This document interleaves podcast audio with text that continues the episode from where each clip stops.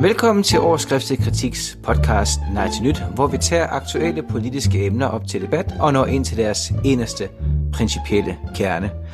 I dag er det jo på alle mulige måder en særlig dag. Det er det blandt andet, fordi det er dagen i dag, mens vi optager, at øh, Jakob Ellemann har meddelt sin afgang fra Venstre og ved dansk politik i det hele taget, og det er, kan jeg godt afsløre, en af de ting, vi kommer til at tale om.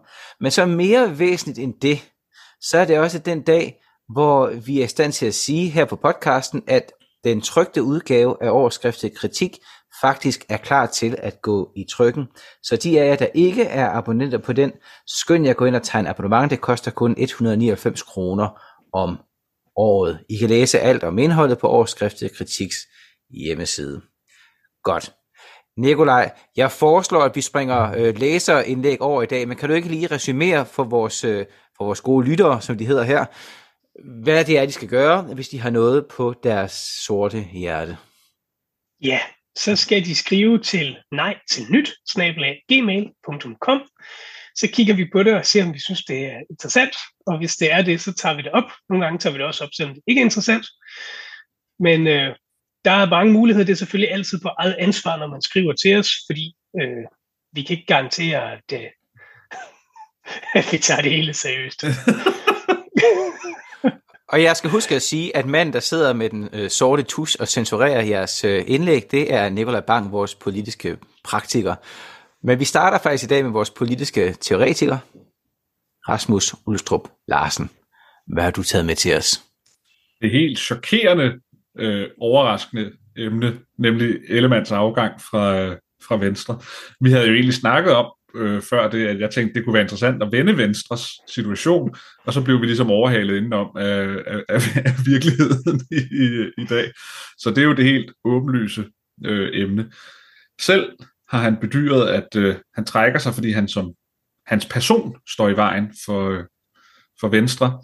Og det synes jeg jo er et, øh, et, et ret interessant eller relevant spørgsmål, nemlig om det er Ellemann som person, eller den mm. politik, han står for, der står i vejen for Venstre. Fordi det er jo godt nok to forskellige ting. Fordi det er jo ikke sådan, at, at Ellemann har alle mulige klæbrige sager. Altså det er jo ikke, det er jo ikke som sådan en Lars Lykke, der har rod i bilagene, eller en Søren Pape, der har rod i privatlivet. Eller sådan. Altså i den forstand er han jo totalt clean, Jakob Ellemann, på, på, på den front.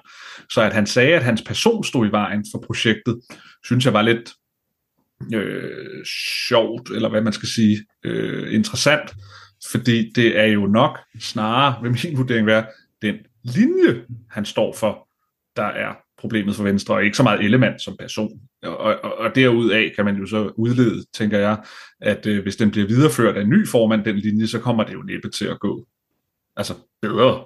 Øh, særligt fordi, at Jacob Ellemann jo egentlig har enormt meget sympati i befolkningen. Man kan være uenig med hans politik og så videre, men han er jo en sympatisk, rar mand. Altså det siger alle, der kender ham jo. Altså, og han er en følsom gemyt, og alle de der ting, vi jo så godt kan lide øh, i disse tider her.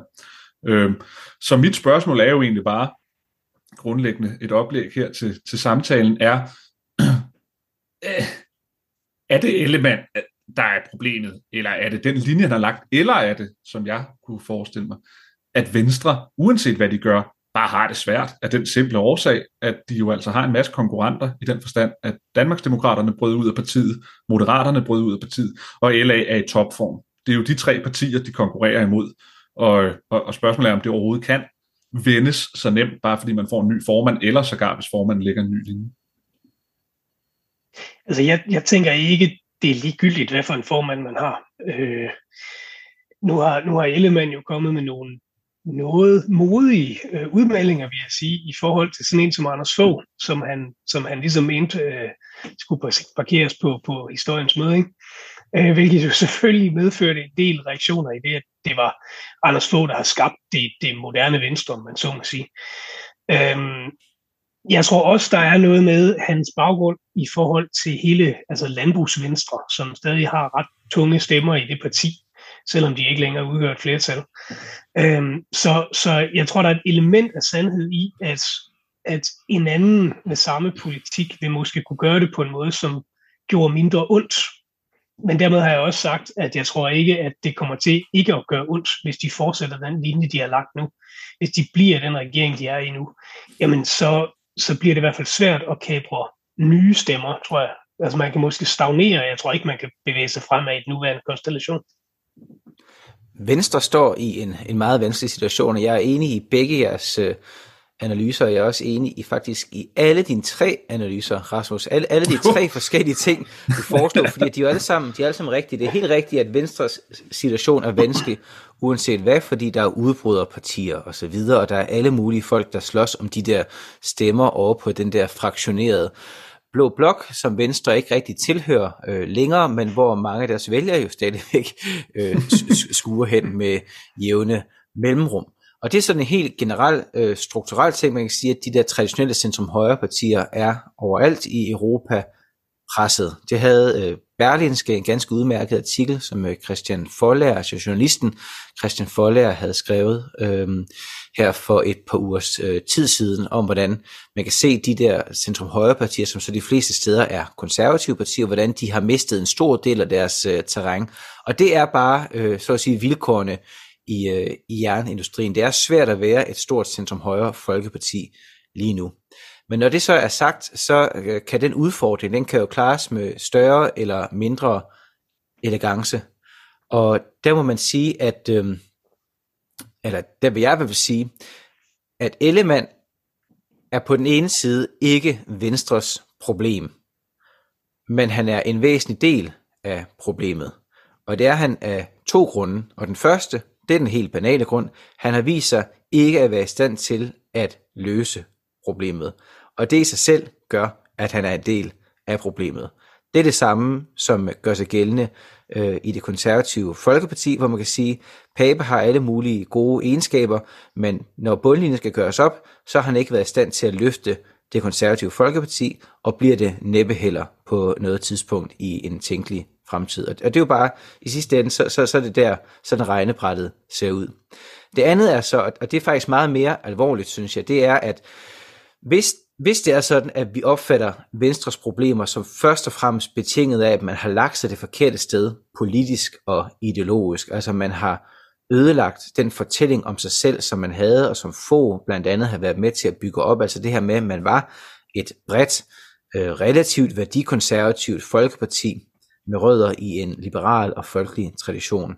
Hvis det, at man har bevæget sig væk fra det, er en del af Venstres problemer, man er blevet sådan en mere snævert, urbans, øh, liberalt, øh, progressivt værdipolitisk parti, ja, så må man jo bare helt nøgternt konstatere, at Jacob Ellemann spiller en ikke ringe rolle i den bevægelse fra partiet fra den ene position til den anden position. Så nej, Problemet er ikke Ellemann alene, fordi problemet kommer til at bestå, selvom Ellemann er væk, men Ellemann har i den grad været udulig til at forvalte den svære opgave, han har fået, som netop var at balancere mellem alle de her forskellige lag øh, og fraktioner, som ligger i Venstre. Det lykkedes ikke for ham, i stedet for så valgte han en linje, og den linje, det var, at man var liberal-borgerlig, i stedet for borgerlig-liberal, og resultatet af den linje, jamen det er, at man får 8,4 procent af stemmerne, og han nu ikke er formand længere.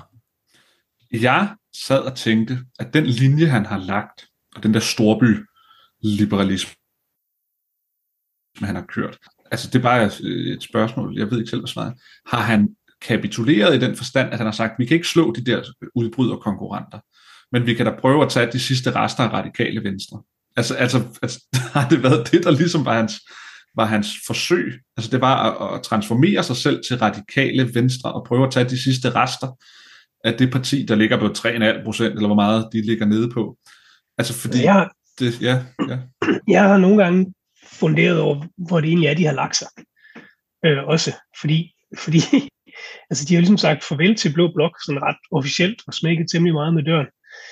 Øh, og, og så er der jo et eller andet centrum, et eller andet tilbage, Øh, og, og derinde står jo så en Lars Lykke, som man må nok sige har gjort det godt, øh, som har formået at positionere sit, sit parti relativt meget der hvor, der, hvor radikale venstre var, før de begyndte at blive ideologiske.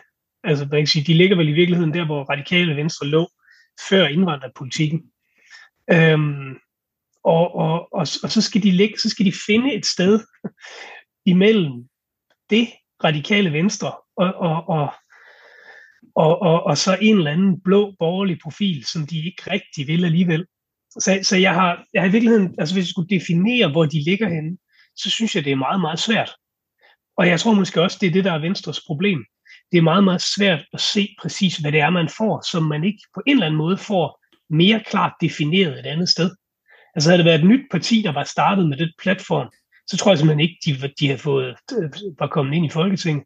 Så, så jeg sidder med sådan en følelse af, at, at Venstre i nogen grad har placeret sig et sted, hvor de lever af fordums storhed og tradition og organisatorisk styrke, øh, mere end de lever af deres politik. Det lidt ligesom godt, konservativ. Ja, lidt ligesom konservativ, men på den side, jeg tror, der kan være meget rigtigt, fordi det der ideologisk uklarhed eller uklarhed om fortællingen er naturligvis et problem for et hvert politisk parti, men på den anden side, så synes jeg også bare, at man må erkende, at den opgave og den position, man har som et øh, altså traditionelt stort centrum højre parti, er anderledes, end man har som et øh, mere klart defineret fløjparti. Uh, så, så det kan godt være, det er et problem for Venstre, at der ligger en uklarhed i, at man har skulle rumme forskellige ting. Men det er altså også bare den opgave, man mm. har. Der er ikke andre muligheder. I det, om, i, det, i, i, altså, i, i det omfang, man træffer et valg og siger, nu gør vi det her, i stedet for at gøre alle de forskellige ting, så har man valgt at skære store dele af sit bagland og sine vælgere fra. Øh, og det, for mig at se, så noget af det, som Jacob Ellemann faktisk har gjort, det er, at han har forsøgt at tage udgangspunkt i den der situation, som du har skitseret, Nikolaj, og så har han faktisk truffet et valg. Altså Venstre mm. står for mig at se som et meget mere klart tonet, progressivt, værdiliberalt parti i dag, end det gjorde under Anders Fogh. Jeg synes faktisk, når man tænker over det, at det er en meget, meget markant udvikling. Indtil for nyligt ville Venstrefolk ikke selv være ved, at det var en udvikling. Altså, man vil ikke sætte ord på, at man faktisk havde bevæget sig. Men det, der faktisk skete, da Jacob Ellemann så kom tilbage fra sin sygeårlov, det var, at nu satte han jo pludselig ord på, at han faktisk havde gjort noget. Han, han, der satte han virkelig på at, at, at, at, at føre sin fortælling frem i mhm. felten. Mm. Og, og så for mig at se, så den nedstående analyse bare på venstre, det var, at ja, man har måske fundet sin position, men måske er det en forkert position, man har fået, fordi den pris, man betaler for at, at være derinde, hvor man er nu, jamen det er, at man ikke længere kan være det ledende parti i den borgerlige blok, og, og det kan godt være, at der ikke findes en borgerlig blok osv., men det er måske så også fordi, at Venstre ikke har været i stand til at holde sammen på den borgerlige blok. Hvis Venstre har den position, som vi har nu, jamen så er det parti på, på en god dag på omkring 10% af stemmerne, der ligger inde og er støtteparti til øh, den der centerregering. Det er bare en anden rolle. Mm. Ja, jeg, jeg, jeg er meget enig i, at, at de er jo blevet mere ideologisk klare. Altså, de har jo tonet mere rent flag under Ellemann i forhold til deres forståelse af, af hvad Venstre skal være, forståelse af det, de kalder for de liberale rødder, selvom det var en noget besynderlig historie, øh, forståelse af deres eget parti her, som som gør, at det er blevet nemmere at placere dem rent ideologisk, netop fordi, at de ikke har den der brede folkelige øh, bygning, hvor forskellige ordfører kan have forskellige holdninger, der sådan rent ideologisk stringent peger modsatte retninger, men det gør ligesom, man kan omfavne, omfavne alle. Den har de jo netop droppet til fordel for en ret præcis, hvis man kan sige det sådan, ideologisk placering eller ideologisk korstog. Men han lavede jo det, da han kom tilbage fra, fra sin sygdom, at han ligesom sagde, at nu gad han ikke mere diskussion om, hvorvidt de skulle tilbage til Blå Blok eller ej, fordi det var bare ikke en mulighed, fordi for ham eksisterede Blå Blok ikke længere. Der var kun den her mulighed. Og den måde, jeg tolkede det projekt på, det var, at han prøvede at skabe en fortælling, der jo egentlig godt kan være rigtig nok. Det var at sige, alle partier i Blå Blok på nær Venstre, det er sådan noget idealistisk ligegyldige stemmer, man kan afgive reelt består Folketinget af tre partier, Socialdemokratiet, Moderaterne og Venstre. Og hvis man er borgerlig, så stemmer man Venstre, fordi så trækker man, så at sige, politikken i borgerlig retning, og hvis man er venstreorienteret, så kan man stemme Socialdemokratiet, og hvis man er midtertype, så kan man stemme Moderaterne. Så han prøvede ligesom at sige, øh, øh, hvis man er borgerlig, er der kun et sted at sætte sin stemme, hvis man vil have et borgerligt Danmark, og det er hos Venstre, fordi der findes ikke noget til højre for os. Det er bare spild. Altså, det er bare folk, der råber og larmer og leger politik.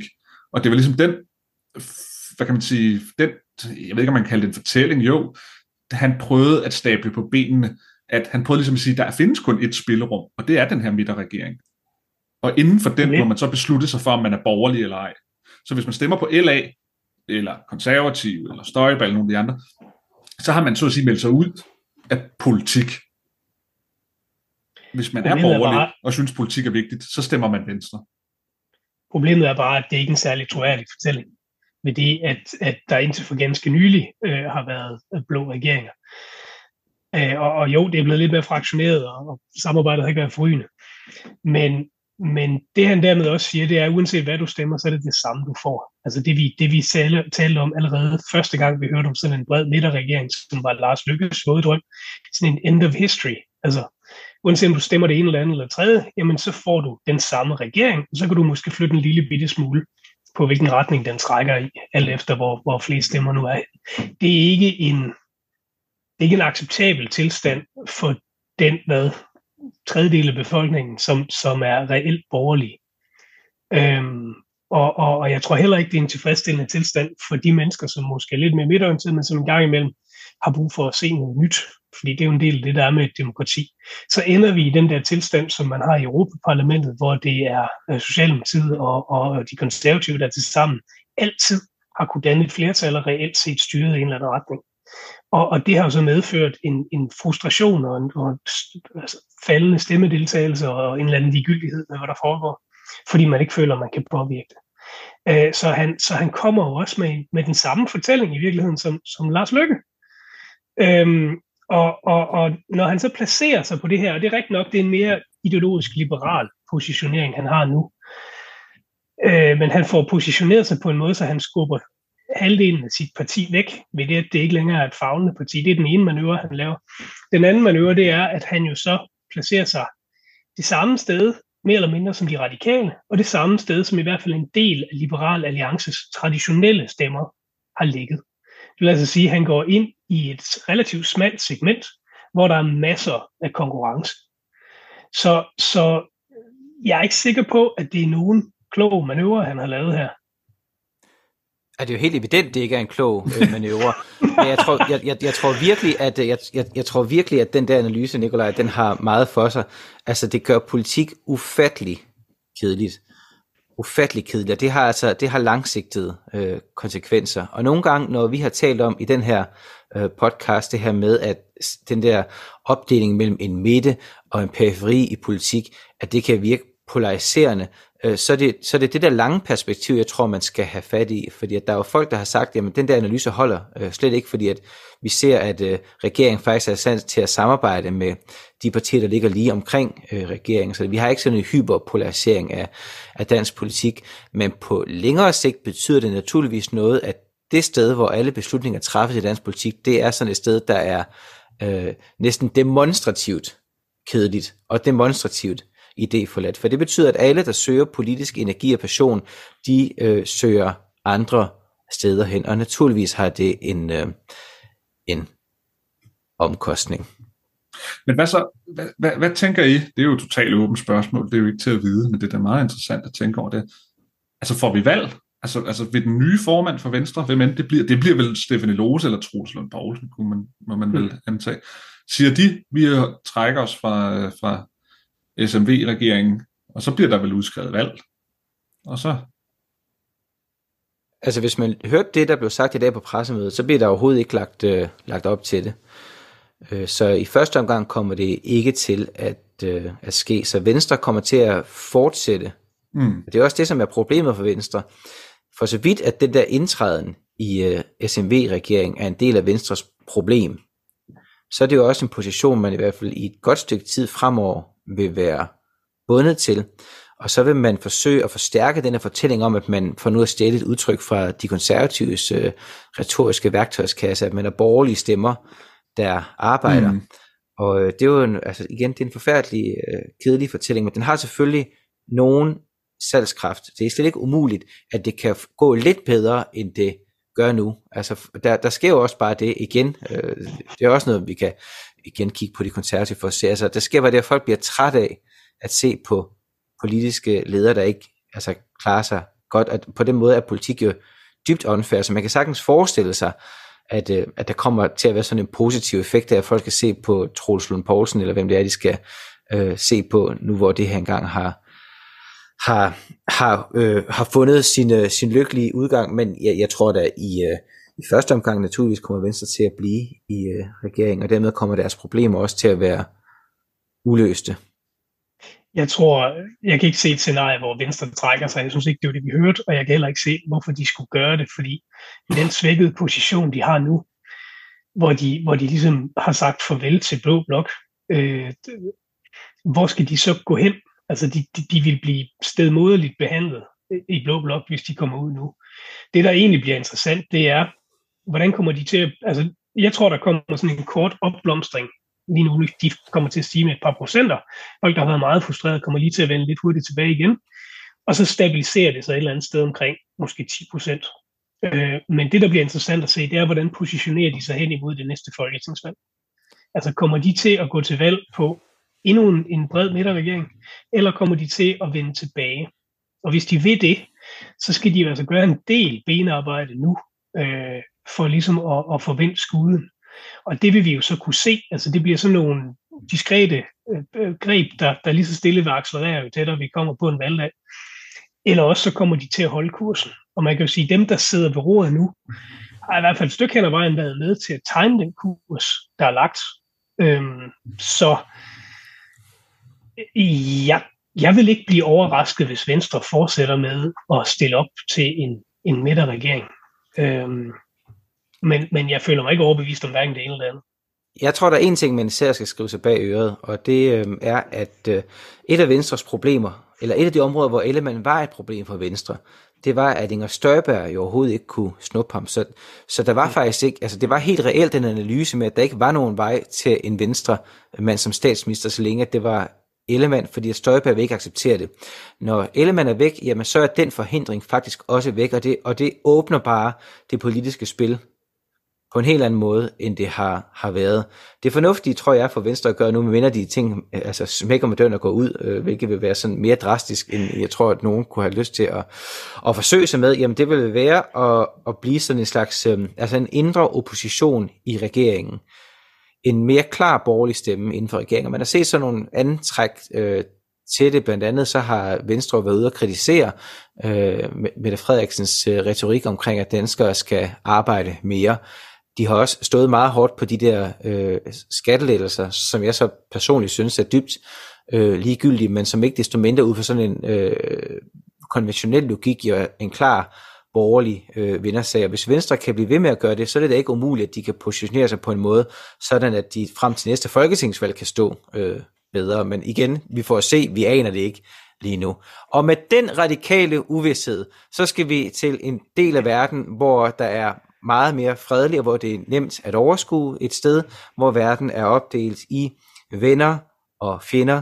Vi skal nemlig til Israel, som jo er blevet udsat for et øh, horribelt og morderiske terrorangreb fra den endnu mere horrible og morderiske terrororganisation Hamas, som har været inde og slå øh, et utal af israelske civile ihjel. Situationen er pt. den, at øh, Israel har svaret igen ved målrettede bombardementer af Hamas faciliteter i Gaza.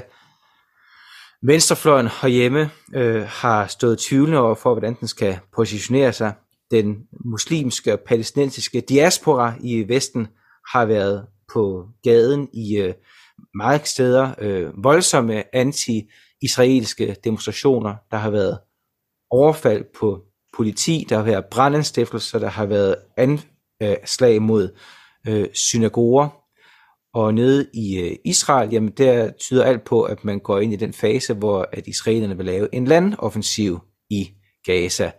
Så hvad sker der? Hvordan skal vi vurdere det her? Og først og fremmest tror jeg, at øh, diskussionen her kan dreje sig om, hvordan skal vi reagere på det forhold, at den her krig øh, mellem Israel og terrororganisationen Hamas har afsløret, at der herhjemme findes et betydeligt befolkningselement, som er mere end lydhør over for islamistisk terrorpropaganda. Jeg, hvis jeg skulle komme med en forudsigelse, så kan det her godt blive udlændingepolitikens genkomst. Nu har vi snakket om, at udlændingepolitikken ligesom har været neutraliseret eller død de sidste par år i, øh, i dansk politik. Hvis der er noget, der kan tænde op for, at den bliver relevant igen, så er det det her, fordi jeg tror, at det for rigtig mange mennesker er blevet en overraskelse, hvis ikke ligefrem chokerende at se, at vi har, for at sige det lige ud, fjender i vores land, og vi har mange af dem. Altså, det er altså bare de der små ting, der, kan, der er dybt forarvelige eller forkastelige. Dem, der fjernede blomster foran den israelske ambassade. Folk, der kører rundt med palæstinensisk flag ud af vinduet. Og her taler vi altså ikke om, at de gjorde det øh, efter Israels svarede igen. Nej, de gjorde det som reaktion på ja. Hamas' terrorangreb. Fuldstændig tydelig, klar hyldest af terrorangrebet. Og det tror jeg altså øh, har chokeret mange herhjemme, at der er så stor en tilslutning på den side. Altså det, det, det, det, det, det, det tror jeg godt kan tænde en, en udlændingepolitisk debat, som har været død i et par år nu. Øhm, og det, det, det, det er i hvert fald, hvad jeg ligesom sådan tænker, det kan have konsekvenser. Øhm, noget andet er selvfølgelig de store politiske konsekvenser, der kan komme ud af det her, fordi det her, det er ligesom, er for mig at se, det her, det er gnisten, der kan tænde større globale spændinger og konflikter, der har, altså den, konflikten er interessant, hvis vi skal sige det sådan i gåsøjne, fordi den har så mange lag bygget op på sig, fordi den er dybt forankret i mellemøstlige allianceforhold, som igen er forankret i vestlige og østlige allianceforhold, altså Irans øh, alliancer, Saudi-Arabiens alliancer osv., osv., osv., der gør, at hele den her konflikt her er en, en, en kimet clash of civilizations. Altså, hvis man skal bruge den Huntingtonsk øh, begreb. Og det bliver saftsusme, øh, igen i gåsøjne, interessant, hvad det afføder. Det kan være det sted, hvor Kristus kom til jorden, også er det sted, hvor verden ender med at brænde sammen. Dejlig forudsigelse, du kommer med der. Øh, Æ, kristendommen har jo altid været en undergangsreligion, så, så det tager vi så fat i igen. Æ, hvad hedder det? Jeg, jeg kom ud fra rådhuset her den anden dag, og lige da jeg gik ud af døren, så kom der sådan fem politibiler med udrykning, og lige bagved dem kørte der så 10 biler med maskerede folk med palæstinensiske flag ud af vinduet og dyttet. Øhm, og så tænkte jeg, kunne ved, hvad de her folk egentlig regner med at få ud af det her? Altså, den, den, den opførsel, som man ser i kommentarspor på alle artikler, der handler om det her, på gader og stræder til, til demonstrationer, klistermærker rundt omkring i byen. Den der massive gøren opmærksom på sig selv, på en måde, som ikke handler om at få sat en, en, en altså få sympati, eller, eller sige, det, er, det er os, der offrer det, men som er, har karakter af sådan en magtdemonstration. Mm. Den, den, viser, den viser noget meget, meget uhyggeligt, synes jeg i virkeligheden. Fordi det er en fortælling om, om nogle mennesker, hvis loyalitet og værdisæt ligger et andet sted end vores. Øh, det, det har helt sikkert den modsatte effekt af, hvad man kunne tro, at de her mennesker ville opnå. Og det tror jeg faktisk et eller andet sted godt, de ved. Ellers er de virkelig ikke særlig begavet. Øh, så, så jeg tror, du har fuldstændig ret i, Rasmus. Hvis det her fortsætter, og det tror jeg det, desværre, det gør, så, jeg læste nogle tal, øh, i Tyskland har man set en mangedobling af, af racistisk betinget overfald mod jøder Øh, vi har set en synagogeformand eller et eller andet blive slået ihjel et andet sted i, i Vesten for nylig. Øh, hvis det her fortsætter og eskalerer, så vi kommer til at se terroraktioner rettet mod jøder eller folk, der sympatiserer med jøder, især på dansk grund, så tror jeg, at det her bliver genkomsten af, af, af værdipolitikken, som det er blevet kaldt. Øhm, og det næste, der kommer til at ske lige om lidt, det er, at Israel går ind i Gaza, som er, nu har, nu har de altså, fortalt folk, at de skulle stikke af, og det har de fleste så også gjort, men der er jo stadig været en halv million tilbage i Gaza by, eller sådan et eller andet. Øh, nu kommer de til at gå ind. De har lige meldt, at hvis man bliver tilbage, så risikerer man at blive anset som Hamas-sympatisør. Det vil altså sige, du bliver skudt. Så, så uanset hvor meget sympati man måtte have for Israel i den her situation, så står vi over for noget, der kommer til at have tårnhøje civile omkostninger i Gaza. Det vil sige, den vrede, der ligger i de her diaspora-befolkninger, kommer vi til at se komme ud i, i lyslue. Og den måde, de kan komme af med det på, det bliver ved at lave noget i deres lokalområde, det vil sige hos mm. os. Mm. Øhm, og det her kommer til at tage et stykke tid, og det bliver grimt. Så, så jeg tror, at det er meget, meget sandsynligt, at vi kommer til at diskutere indvandring. Øh, særligt fordi der er nogen, der påstår, at Israel har en, en, en dagsorden om i virkeligheden at skubbe folk helt ud af Gaza og til Ægypten og til måske Jordan. Øhm, hvortil Ægypten har sagt, så sender vi dem videre til Europa. Så vi står måske også med en halv million flygtninge lige om lidt. Men den der, så, den der, den der det bliver meget aktuelt nu.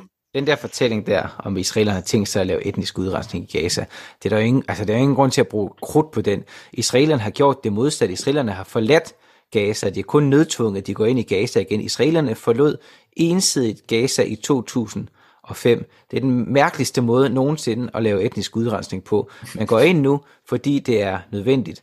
Og hvis det er sådan, at der kommer til at være civile øh, ofre, det kommer der til at være, når man går ind, jamen så er det jo i det omfang, folk har valgt ikke at forlade den by, de blev bedt om at forlade, eller at Hamas har bedt dem om ikke at forlade byen, eller fordi Hamas ikke kæmper i uniformer, når de øh, kæmper, altså de laver irregulære krigsførsel.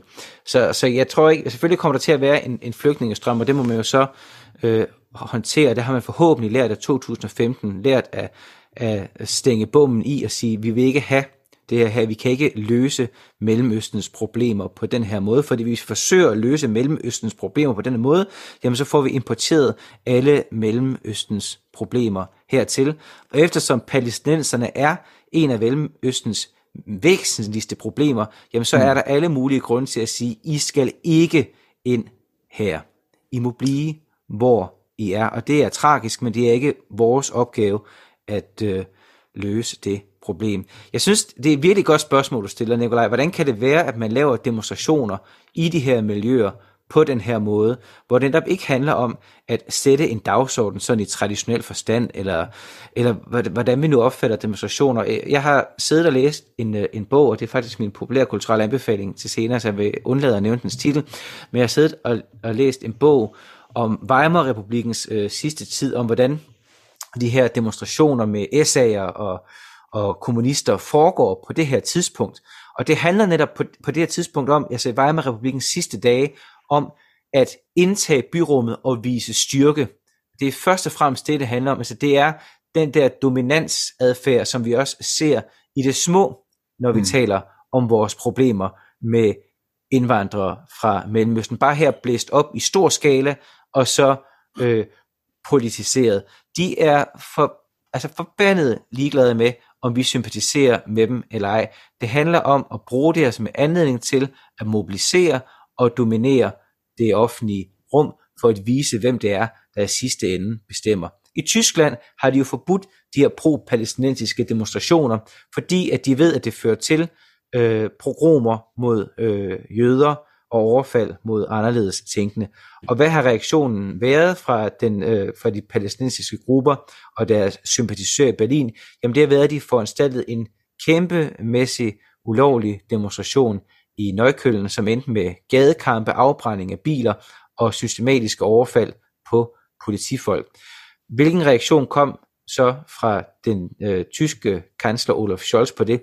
Ja, han sagde, at nu må det her problem løses, og det måtte løses med deportationer i et hidtil uset omfang. Så det her er allerede begyndt i de store toneangivende lande, som ellers har stået på bremsen. I Frankrig og i Tyskland taler man åbent om, at det her problem kun kan løses gennem deportationer.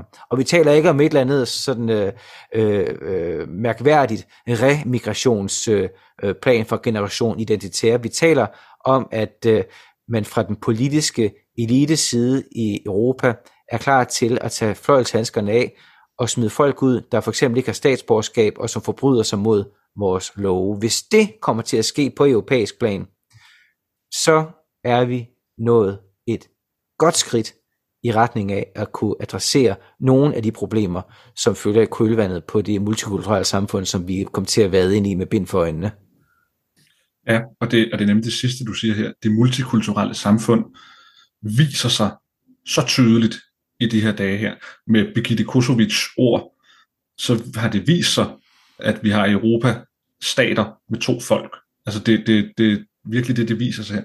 En ting, jeg tror, man skal være opmærksom på, det er, at mange af dem øh, flager med palæstinensiske flag og så videre. Jeg er lidt i tvivl om, hvor mange af dem, der reelt, øh, eller lad mig sige det på en anden måde, jeg tror, jødehadet er stærkere hos mange af dem, end sympatien med palæstinenserne.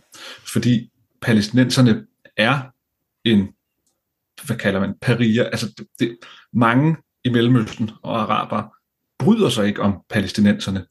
Øhm, og det er grundlæggende, fordi palæstinenserne bringer meget skidt med sig overalt, hvor de kommer i verden. Hvis man tager sådan noget som kriminalitetsstatistikker, så bonger Libanon og Kuwait for eksempel enormt højt ud i Danmarks statistik. Det skyldes ikke libaneser og Kuwait, det skyldes palæstinenser fra Libanon og Kuwait, der er taget videre til, til Europa. Der er en grund til, at Ægypten ikke vil have nogen ind. Der er en grund til, at Libanon ikke vil have nogen ind. Der er en grund til, at alle landene omkring dem ikke vil have de palæstinensiske flygtninge. Og det er fordi, at det ikke er der, den store kærlighed ligger. Men hadet til Israel er til gengæld meget, meget stort. Men der er også en ting, og det kan du sikkert uddybe, Nikolaj, for du har rejst dernede en gang for mange herrens år siden, men der er også en ting, man skal være opmærksom på med de her øh, palæstinensiske flygtninge, og det synes jeg også, man må, altså, selvom man er ven af Israel, bliver man nødt til at være øh, opmærksom på, at palæstinenserne er i den grad også ofre i den, hele den her historie, fordi de arabiske regimer rundt omkring Israel har jo fastholdt dem i de her mm. flygtningelejre, og det har de gjort for at fastholde dem i en, øh, i en mangelsituation, hvor de kan bruge dem som brækker i et stort politisk spil.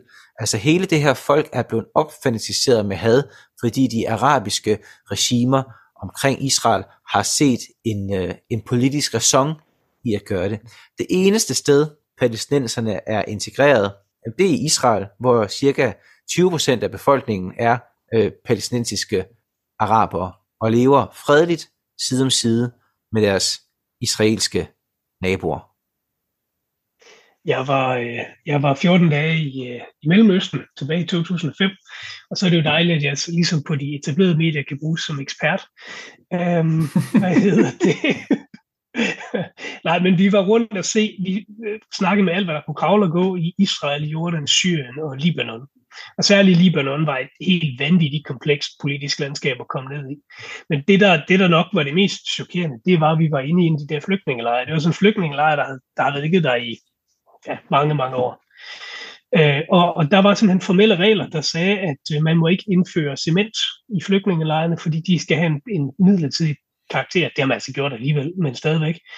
Øh, man må som palæstinenser ikke besidde nogen som helst job af, af interesse i virkeligheden i, i, i Libanon. Øh, man har fastholdt folk i, i nogle flygtningelejre, som gør det nærmest umuligt at føre et, et godt liv, eller i hvert fald fjerner håbet om at kunne få et bedre liv fra folk. Og det foregår jo altså i et, i et af nabolandene. I, i uh, Syrien har man nogle tilsvarende ikke så slemme regler, men dog er palæstinenserne ligesom en underklasse. Øhm, så der er ingen tvivl om, at, at de arabiske venner øh, bruger palæstinenserne enten til at lægge, lægge tryk på, på, på Israel, eller fordi de simpelthen ikke vil have dem ind i landet, øh, eller på anden måde øh, har en eller anden interesse i at sørge for, at, at man fastholder den her konflikt. Så, så set fra et palæstinensisk synspunkt, hvis man nu er sådan helt almindelige, fredselskende, øh, ordentlige palæstinenser, der bare gerne vil leve sit liv, så er der ikke ret mange steder at gå hen.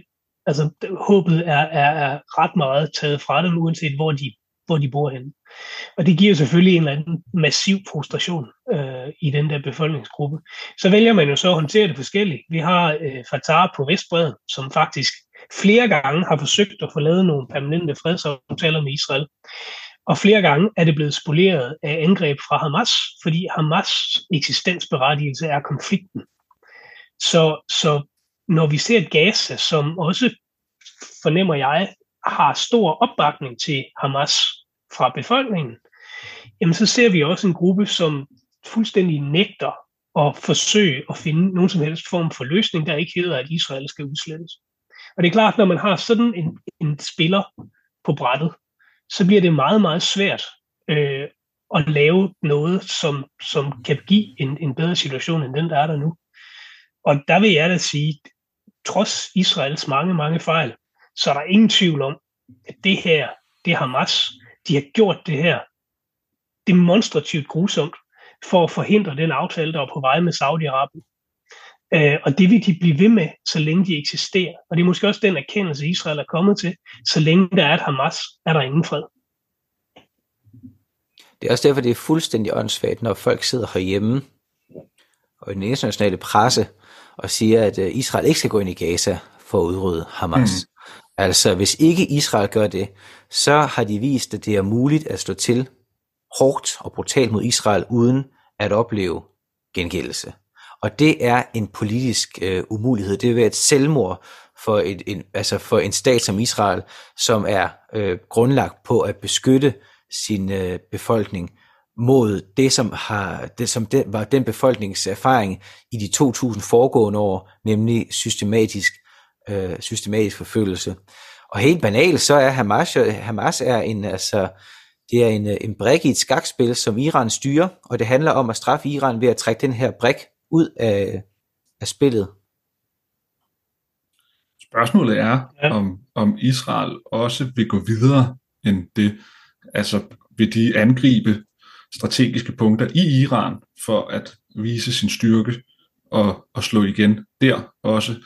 Altså, vil de bombe anlæg eller militærfaciliteter, eller på anden vis vise eller henrette, altså, altså hvad kalder man det, det er jo ikke henrette, snigemyrde Hamas-ledere i Iran osv. Altså, altså vil Israel spille så meget med musklerne, at de også vil slå Iran, Iran over nallerne? Det bliver jo det, det er, hvad kan man sige, afgørende i forhold til, hvor stor konflikten den, den også kan, kan sprede sig, ikke?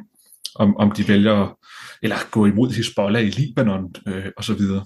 Så, så vidt jeg kan læse mig frem til, undskyld, men så vidt jeg kan læse mig frem til, så, så er man øh, meget påpasselig med ikke at eskalere, fordi man faktisk øh, ikke har nogen interesse i det. Det vil sige, man skal nok ikke forvente, at man går ind i øh, Libanon, ligesom man gjorde øh, øh, tilbage i, jeg kan ikke huske, når det var, man gjorde det sidst, men det blev en, øh, det blev ikke en, det blev ikke en katastrofe, men det blev heller ikke nogen sejr for, for Israel i hvert fald. Det er et af sårene øh, i den nye historie.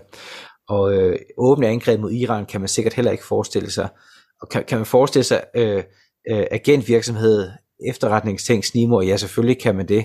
Og israelerne, når de siger, de vil udrydde Hamas, så tror jeg også, de øh, vil forsøge at bide hovedet af slangen, også selvom øh, dele af hovedet gemmer sig i øh, Iran og iransk støttede øh, regimer og rundt omkring? Jeg tror ikke, at konflikten kommer til at sprede sig. Det tror jeg ikke, fordi hvis man ser på Hezbollahs situation, som var de nærmeste til at gå ind, øh, så, er, så er Libanon militært svækket i øjeblikket. Øh, og, og Hezbollah er en magtfaktor, som er en tårn i øjet på mange folk. Øh, jeg tror simpelthen, det vil være for farligt for Hezbollahs position at angribe Israel. Hvis man vender den om, øh, så kan man sige, har øh, Israel så en interesse i at angribe Hezbollah? Ja, for det første så er Hezbollah en væsentligt stærkere spiller nu, end de var sidste gang. De har moderne våben, de har Iran i ryggen, de har droner, som er meget svære at håndtere øh, med den nuværende teknologi. Og i det hele taget, så, øh, så tror jeg, at ingen af parterne har en interesse i den situation. Det jeg til gengæld tror, der kommer til at ske, det er, og det har de også sagt højt, Israel i hvert fald nogen af dem, at Hamas er et legitimt angreb, uanset hvor de er hen i verden. Jeg tror, vi kommer til at se snimor på Hamas ledere, uanset hvor de gemmer sig, inklusiv i Vesten. Ja, men godt, så fik vi løst konflikten i Mellemøsten. Nikolaj, hvad har du taget med til os? Jamen, nu synes jeg, vi skal lidt ned på jorden igen. Øhm, fordi jeg, jeg er stødt ind i et, øh, et nyt begreb, som hedder sober curious. Altså folk, folk, som er nysgerrige på det der med at være ædru. Hvad er det? det kender jeg ikke noget til. Jeg lyder selvfølgelig. Ja. Øh, og, og, og det, har, det har simpelthen kastet, kastet en øh, ædru oktober af sig nu. Øh, som jeg selvfølgelig skal ses i lyset af, at der også findes det der hvid øh, januar, som jeg oprindeligt tror havde noget at gøre med helbred og sådan noget, men, men, men ædru oktober, det handler simpelthen om, at man skal lade være med at drikke. Og, og Sober Curious bevægelsen går ud på, at der er nogen, der har prøvet øh, at lade være med at drikke sig fuld, og, øh, og så oplever de bare en øh, stigning i deres velbehag, og de har mere overskud, og de har ikke tømmermænd om søndagen. Og de synes også, at øh, de sociale arrangementer er meget sjovere, fordi de kan huske, hvad der er sket. Og det er simpelthen det er så sundt og godt alt sammen. Og så er jeg begyndt at læse sådan en række, en række læserbreve for de her folk, så nu, øh, udover de så ligesom har valgt at, at, at, at ikke vil drikke noget, så bliver de også forulempet over, at dem, som så holder en fest, øh, ikke rigtig inviterer dem. Fordi det er, det er ekskluderende.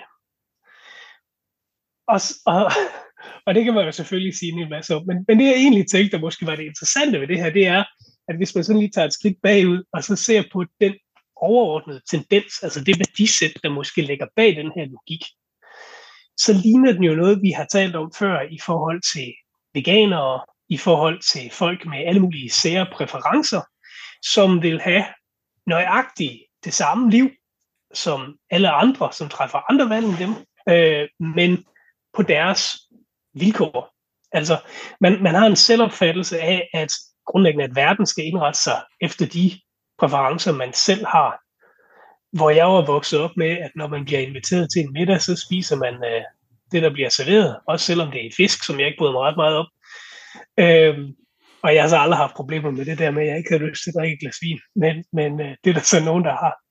Men det vidner bare om, om synes jeg, et værdiskred i samfundet øh, som jeg synes, det kunne være interessant at høre, hvad I siger til. Folk ikke drikker. ja, det er en central del af dansk kultur. Det er hyggen, hyggen ser, den ødelægges. ja, jeg, jeg synes faktisk, det er principielt interessant. Og det synes jeg ud fra den årsag, at alkohol i modsætning til alle de andre præferencer, man kan have med at være veganer eller pesketar eller fan det alt sammen hedder, det er, at alkohol har store konsekvenser for mange mennesker. Altså ikke bare fordi man kan blive alkoholiker af det, men fordi at alkohol alkohol er et trade-off med en sjov aften til fordel for en stor nedtur. For mange, så er der de mennesker, der er pisseirriterende, der kan drikke sig fulde, og så stå op seks timer efter og sige, øh, jeg, har, jeg har vist lidt hovedpine, men ellers så er, det, så er det meget frisk.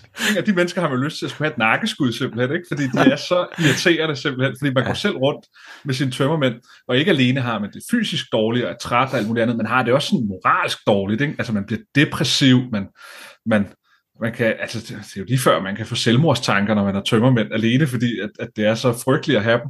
Og derfor kan, kan, er der noget principielt interessant i, at det for mange mennesker faktisk godt kan være sundt at blive nysgerrig på at leve et liv uden alkohol. Også selvom de ikke er alkoholikere, men fordi alkoholen i sig selv er så ødelæggende for, for livskvaliteten og, og tilværelsen i mange henseender. Og fordi vi bare som mennesker må erkende, vi kan ikke styre det vel. Altså hvem kender ikke det, at man vågner op, og så siger man, ej, nu skal det kraftedme være nok med alkohol. Jeg skal ikke have mere den her måned. Og så skriver en eller anden, man gerne vil have nogle øl med, og siger, hey, skal vi ikke ud og have øl på lørdag? Og så straks, jo, lad os det. altså, det, er jo, det er jo sådan den evige, øh, hvad kan man sige, fortælling i det. Så, men på den anden side, fordi jeg vil også gerne slå et slag for, at man har pligt til at drikke sig fuld, det er, at en ting, der kan være irriterende, det er de mennesker, der deltager i sociale sammenkomster, men de giver ikke noget af sig selv. Forstået på den måde, at man kan altså også godt have en, en pligt til at byde ind socialt, og deri kan den pligt altså også godt bestå i, at man deltager i festlighederne og fester med dem, man er sammen med. Der er jo ikke noget mere irriterende end de der typer af mennesker, der siger, skal vi ikke ud og have øl i aften? Og så siger man jo, og så når klokken den bliver 21.30, så siger de, uh, det var dejligt lige at få to-tre øl. Nu tror jeg, jeg skal hjem, så jeg kan være frisk til i morgen. Og så sidder man selv der med en halvbrænder ude i byen og tænker, hvad fanden skal jeg så lave nu? Fordi festen er ligesom ikke kørt til enden, vel? Man er ikke kommet helt derhen, hvor det bliver godt, nemlig, nemlig hvor man har drukket sig rimelig meget for sans og samling. Og der kan man godt sige, at altså, altså men, mennesker, der ikke kan finde ud af at gå all in på noget tidspunkt, det er også irriterende mennesker i mange sammenhænge. Fordi de, de har så mange hæmninger og blokader og fornuft og snusfornuft osv. Det er pisseirriterende. Men, det der, men der synes jeg så, det er bedre, at man siger, jeg drikker slet ikke alkohol.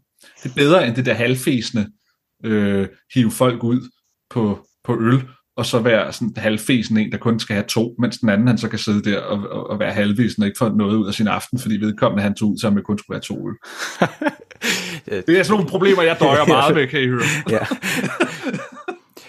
Det er i hvert fald altid godt med forventningsafstemning, ja. kan man sige. Det tror jeg er, er mit uh, konstruktive bidrag til, til det her. Jeg synes faktisk ikke, uh, jeg synes faktisk ikke det, det altså jeg synes, uh, jeg er jo meget med, altså jeg synes, jeg vil også meget gerne altså, slå løs på alle nye trends.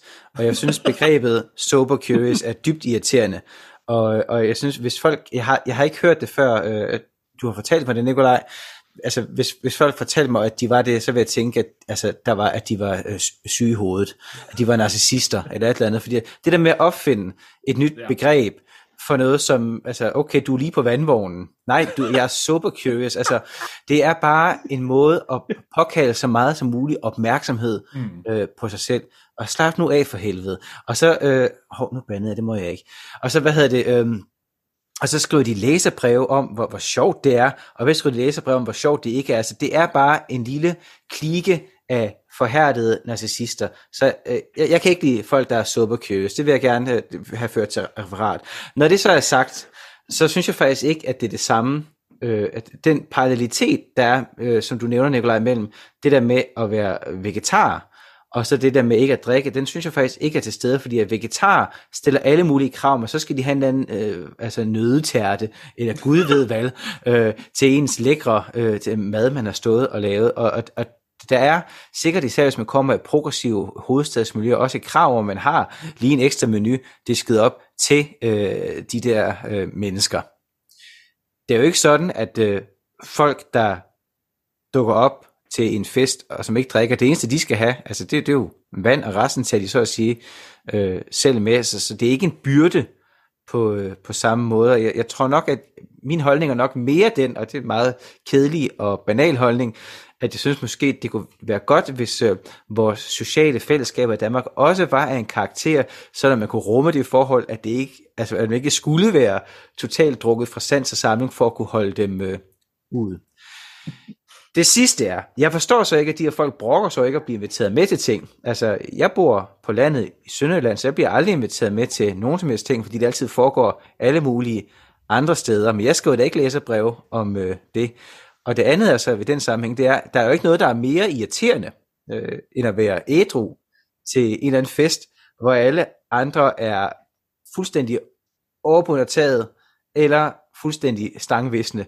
Der er der ikke noget mere irriterende at være ædru sammen med altså fulde mennesker, fordi at, øh, man er bare et, øh, et helt andet sted. Det, det, altså, vi har alle sammen prøvet det, og det er dybt, dybt frustrerende. Så de skal være glade for, at de ikke bliver inviteret med til de fest. Så skal de sidde derhjemme i stedet for at læse en spændende bog, eller udgive et tidsskrift, eller hvad man nu ellers kan gøre, når man ikke bliver inviteret med til ting.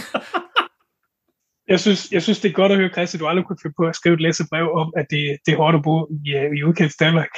Øhm, jeg er faktisk ikke enig i, at, at det ikke er en byrde, og det kommer til at lyde lidt hårdt, det her.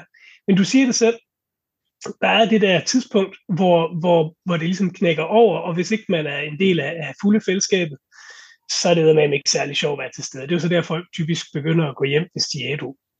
Øhm, men det, der ligger i de der folk, der kritiserer, at de bliver påtvunget alkohol og sådan noget, det er jo faktisk også, at de synes, det er irriterende, at de andre drikker sig så fulde. Kunne man ikke i det mindste holde samtalen på et civiliseret niveau, eller et eller andet i den stil. Så der ligger sådan en, der ligger sådan en, en understrøm af en fortælling om, at, at fællesskabet skal, skal konstrueres på en måde, så det kan rumme i særdeleshed mig, kamufleret som, som noget mangfoldighed. Og, og det er nok det, jeg reagerer mod, fordi selvfølgelig, at jeg kender nogle tørlagte alkoholikere og sådan noget. Jeg, altså, det betyder jo ikke, at man ikke kan, kan have en hyggelig aften sammen med dem overhovedet. Øh, jeg vil nok ikke invitere dem til en fest, hvor, hvor jeg satte øh, sprit og, og, og vin på bordet. Men det er jo sådan en almindelig øh, øh ordentlighed og høflighed. Så, så altså, der er forskellige forer til forskellige ting. Og når man træffer et, et valg, som måske ligger uden for mainstream, uanset hvad det måtte være, jamen så har det jo en eller anden konsekvens i forhold til, til de sociale konventioner, man, man skriver sig ind i. Øh, jeg synes ikke, at man skal gå i enten den ene eller den anden grøft. Altså man skal enten så man bare gå fuldstændig bananas hver lørdag, eller også så er man fuldstændig ædru. Der er alle mulige gråzoner ind imellem. Men, men det, jeg synes, jeg reagerer på, særligt når man finder på, som du, Christian, også er inde på, det her man kalder det sober curious, og skrive det på sin Facebook-profil, og gøre stort nummer ud af det, og så, og så brokse over, at, at folk ikke lægger nok mærke til det efterfølgende. Det irriterer mig, og det synes jeg taler ind i en tendens i samfundet. Ja, det er fordi, man vil blæse ham i munden. Ikke? Det er fordi, man både vil, vil lade være med at tage del i det festligheden, har som udgangspunkt her i Danmark, nemlig alkoholindtaget, og så vil man også stadig gerne have lov at være med. Og det er jo et grundlæggende sådan rigtig dansk træk, det er, at man vil begge dele på en gang, der er gensidigt eksklusivt over for hinanden. man skal, man skal, det er bare en lille anekdote, jeg tænkte på, da du så sagde det. Jeg var til en julefrokost sidste år med nogle gamle øh, gymnasie-folkeskolevenner, og så øh, så, at der stod sådan nogle alkoholfri tuborg på bordet, og, og, og den der tone, man kan have med sine gamle venner, den er jo nogle gange meget hård. Så jeg udbrød selvfølgelig sådan der ting i sjov. Så hvad med det, der drikker sådan nogle lorte taberøl, mand? og, så, og så, så en af de gamle venner, der ligesom får sagt, det er mig, jeg er jo, jeg er jo stoppet med at drikke alkohol, efter han havde været alkoholiker. og mit fjæs gik bare hurtigt sådan, åh, stærk mand, det er sgu, det er sgu flot Altså, det der, hvor, det der, hvor begrebet skam har en stor social funktion i samfundet. Men i, i dit stille sind stod du hånden af ham, ja, og har aldrig set ham siden. I mit stille sind tænker, han bliver ikke inviteret igen, ham der, det er helt sikkert.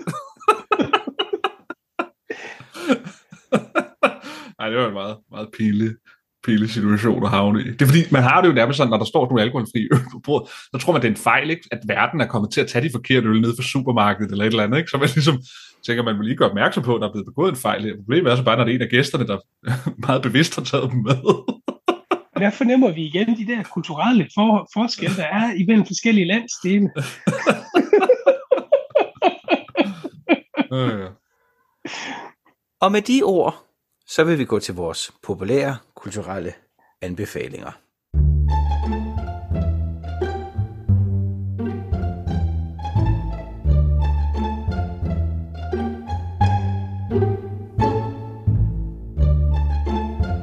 Nikolaj, hvad har du taget med til os?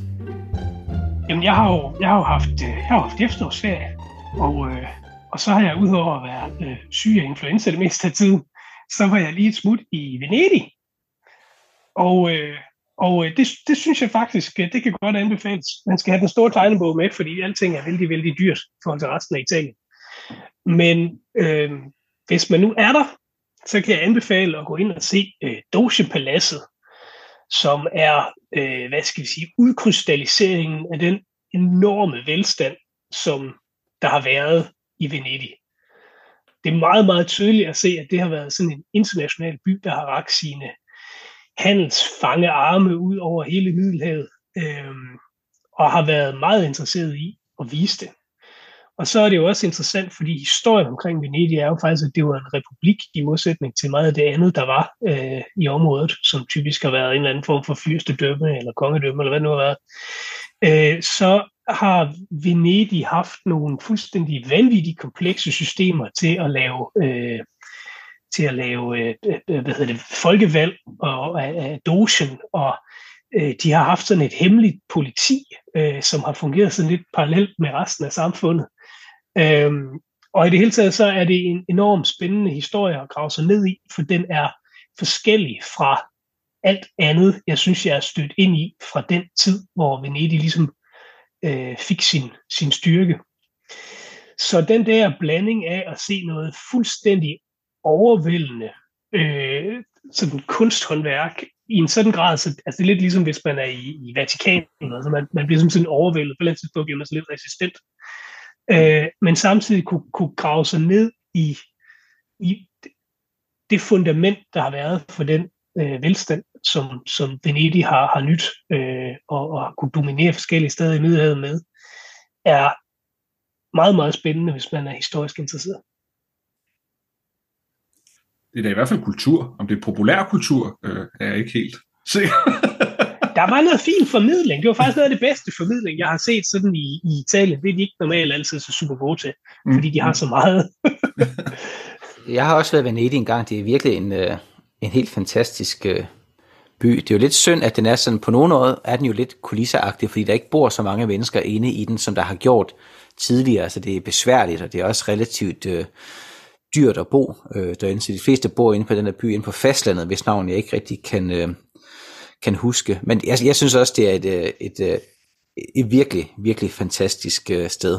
Så det er en god, populær kulturel anbefaling. Tag til Venedig med den store tegnebog. Så er der godt nok fuld konservatisme på, på fladen her. Nej, eventuelt egen, egen, egen gondol. Jeg har noget, som er langt mere prisbilligt. Jeg har nemlig læst en bog, og den bog, den fik jeg også nævnt tidligere i dag, øh, handler om Weimar-republikens fald. Den udkom, jeg mener, den udkom sidste år eller forrige år. Øh, en bog, der hedder Banemændene, som handler om øh, Weimar-republikens øh, sidste tid, som sådan følger nærmest dag for dag, hvordan nogle af de der centrale aktører, øh, som skrev dagbog og øh, hvis gørne og lade, man derfor kan følge, hvordan de agerede lige i perioden op til. Sådan meget populært historisk, øh, næsten journalistisk øh, skrevet.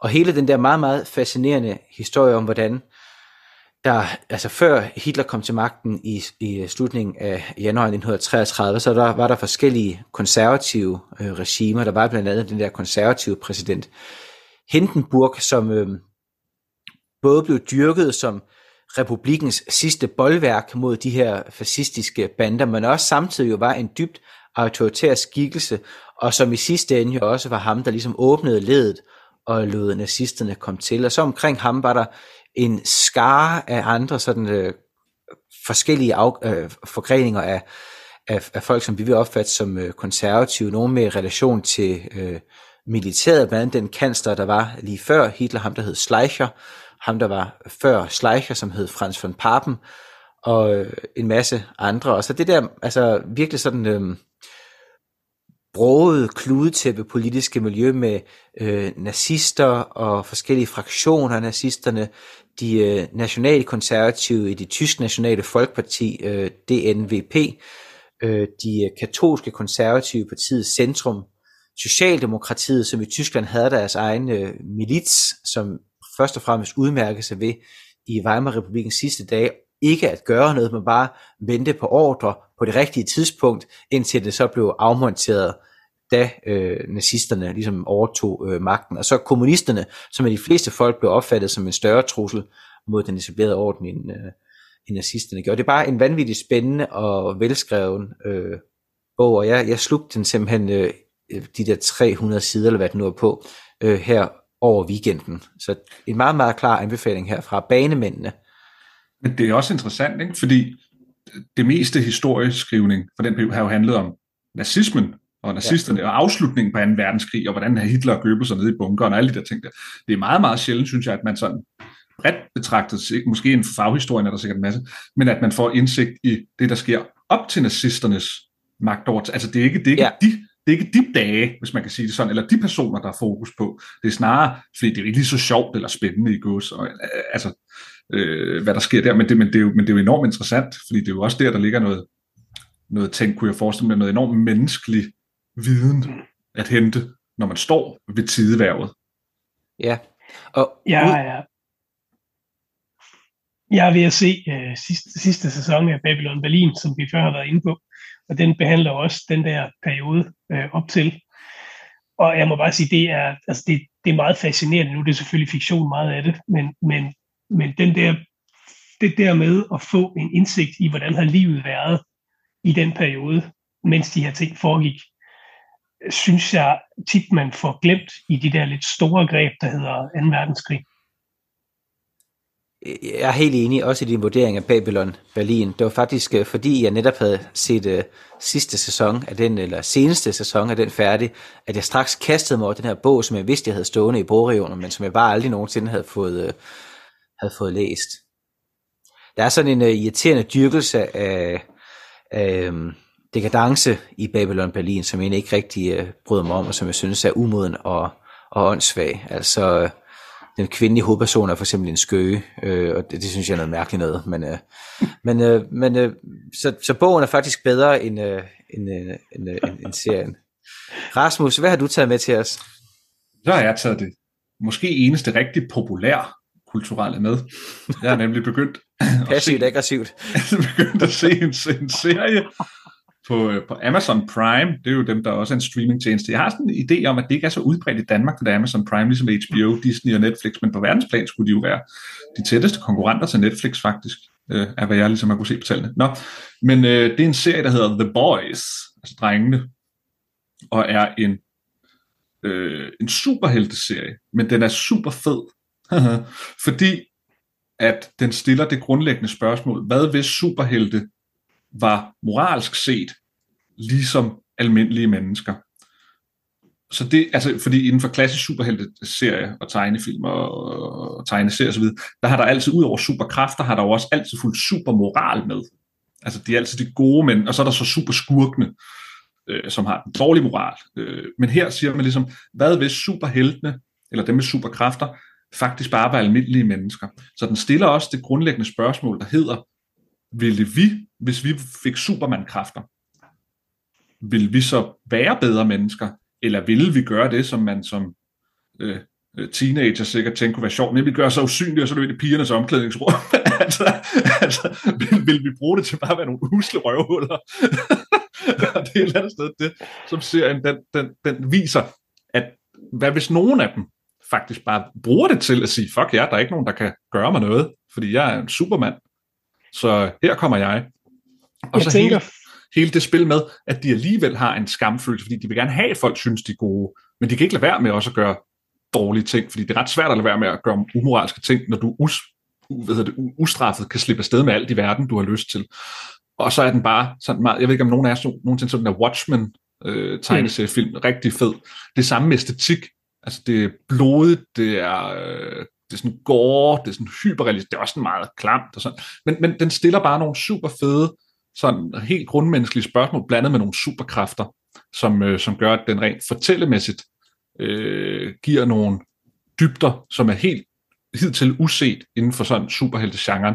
Og den, den har et snit på 8,7 på, på IMDb. Det er en af de bedst rated serier nogensinde, der har flere af sæsoner, ja, der er vist tre eller fire sæsoner. Øh, jeg har kun fået set den første sæson nu. Øh, nomineret til Primetime Emmy, som jo er seriernes Oscar så videre for hver sæson. Altså, super, super fed serie. Det er en af de serier, som, som jeg selv har på to-do-listen. Uh, jeg synes, det er sjovt, du sammenligner med Watchmen, fordi jeg har, jeg har lige, det, det, du beskriver, er den ultimative dekonstruktion af superhelten. Mm. Og jeg har lige læst en, en artikel om Alan Moore, som skrev den berømte The Killing Joke, øh, som er en Batman-Joker øh, øh, øh, tegneserie, hvor, hvor det er en lang historie, men, men hovedessensen er, at, at han forsøger at dekonstruere begge figurer øh, med en meget kontroversiel afslutning, og det skal jeg ikke løfte slået for meget for. Men, men det er faktisk vi derhen, hvor Alan Moore selv har, hvad hedder det på dansk, disowned øh, den der The Killing Joke, fordi den var ment som en, en kommentar altså som en standalone, og som noget, som, som skulle være en ekstrem til superhelte-genren. Men nu er det næsten blevet mainstream. Altså nu ser du efterhånden ikke en superheltefilm, uden at superhelten skal være sårbar og menneskelig, øh, og have alle mulige fejl og mangler. Øh, så, så han er faktisk ked af, at han har skrevet den, fordi han synes, han har ødelagt genre. Øh, og det du beskriver her er jo lige præcis det, som jeg synes er altså, de bedste superheltefilm kan. Fordi det er det, der gør superhelten relaterbar, men det er også det, som gør superhelten voksen. Så du får fjernet den der lidt uskyldige heltedyrkelse, og udskiftet den med noget sådan ret mørkt, nitty-gritty noget, som, som der selvfølgelig er mange, der ikke kan lide. Ja, fordi, fordi det er nemlig rigtigt, det er en dekonstruktion, men det er også en ret interessant dekonstruktion. Bare en enkelt scene, øh, uden at spoil den hele der er en af dem, han, han, han har lidt sådan Superman-power, og der er et fly, der øh, er, hvad hedder det, der er blevet kapret af nogle terrorister, og han flyver op til flyet, og så slår han terroristerne ihjel. Men mens han slår terroristerne ihjel med sit lasersyn, så får han også ramt øh, kontrolpanelet i flyet, så de kan ikke lande flyet. Han kan ikke bare, ligesom Superman, så at sige, bare øh, gribe flyet i luften og så flyve ned med det. Så derfor så står han så med den situation, at han kan faktisk ikke redde de her mennesker her. Og problemet er, at hvis ikke han redder dem, så forsvinder hele fortællingen om, at den ham her Superman, han er uovervindelig, og det er enormt vigtigt for amerikanernes selvfølelse og tryghed osv. at tro, at de her superhelte er uovervindelige. Så han ender egentlig bare med at smutte ud af flyet, og så lader han alle dø. Fordi hvis han lader dem alle sammen dø, så er der ikke nogen, der kan fortælle, at han var derinde og ikke kunne redde dem alle. Fordi at skal han redde to af dem med, det kan han godt tage to under armen. Nej, fordi så kan de jo sige, at han efterlod resten. Så lad flyet falde ned, desværre kom han bare for sent til at redde det. Altså, der er hele tiden sådan nogle... Altså, ja, ja jeg, synes, jeg synes i hvert fald, det, det, det er en super fed øh, serie, der stiller sådan nogle spørgsmål, hvor man selv tænker, fanden vil jeg gøre, hvis jeg var ham, der havde superkræfterne på den måde der? Det lyder enormt interessant, og jeg tror også, jeg skal have den set på et tidspunkt. Samtidig så er der også noget forstemmende i, at alle vores helte skal gøres til almindelige og faldende. Lige præcis. Det er ligesom, da westernfilmene gik fra at dyrke de gode, øh, de gode cowboyder, der kæmpede for fred og frihed mod de vilde indianere og alle skurkene med mexikanerhattene til at være sådan nogle moralsk korrumperede øh, væsener, og selvfølgelig kulminerende de der Sergio Leone øh, westerns, til vi så gik over til gangsterfilm, hvor vi dyrker gangsterne i stedet for, så kom superheltene som vores nye helte, og dem kan vi så heller ikke få lov til at have i fred. Der skete det samme med fantasy-genren, altså bevægelsen fra ja. øh, Ringenes Herre og til Game of uh, Thrones. Så vi kan, vi kan ikke få lov til at have vores helte i fred, og det er fordi vores tid og vores øh, kultur her i sin sene fase er gennemsyret af øh, degenerativt øh, hvad hedder det, idémateriale, og til synligheden så vil vi ikke os selv det bedste. Og det var alt, hvad vi havde at bringe for i dag. Husk at gå ind på årskriftekritik.dk og tjek det nye nummer ud. Tak for i aften, og nej til nyt. thank you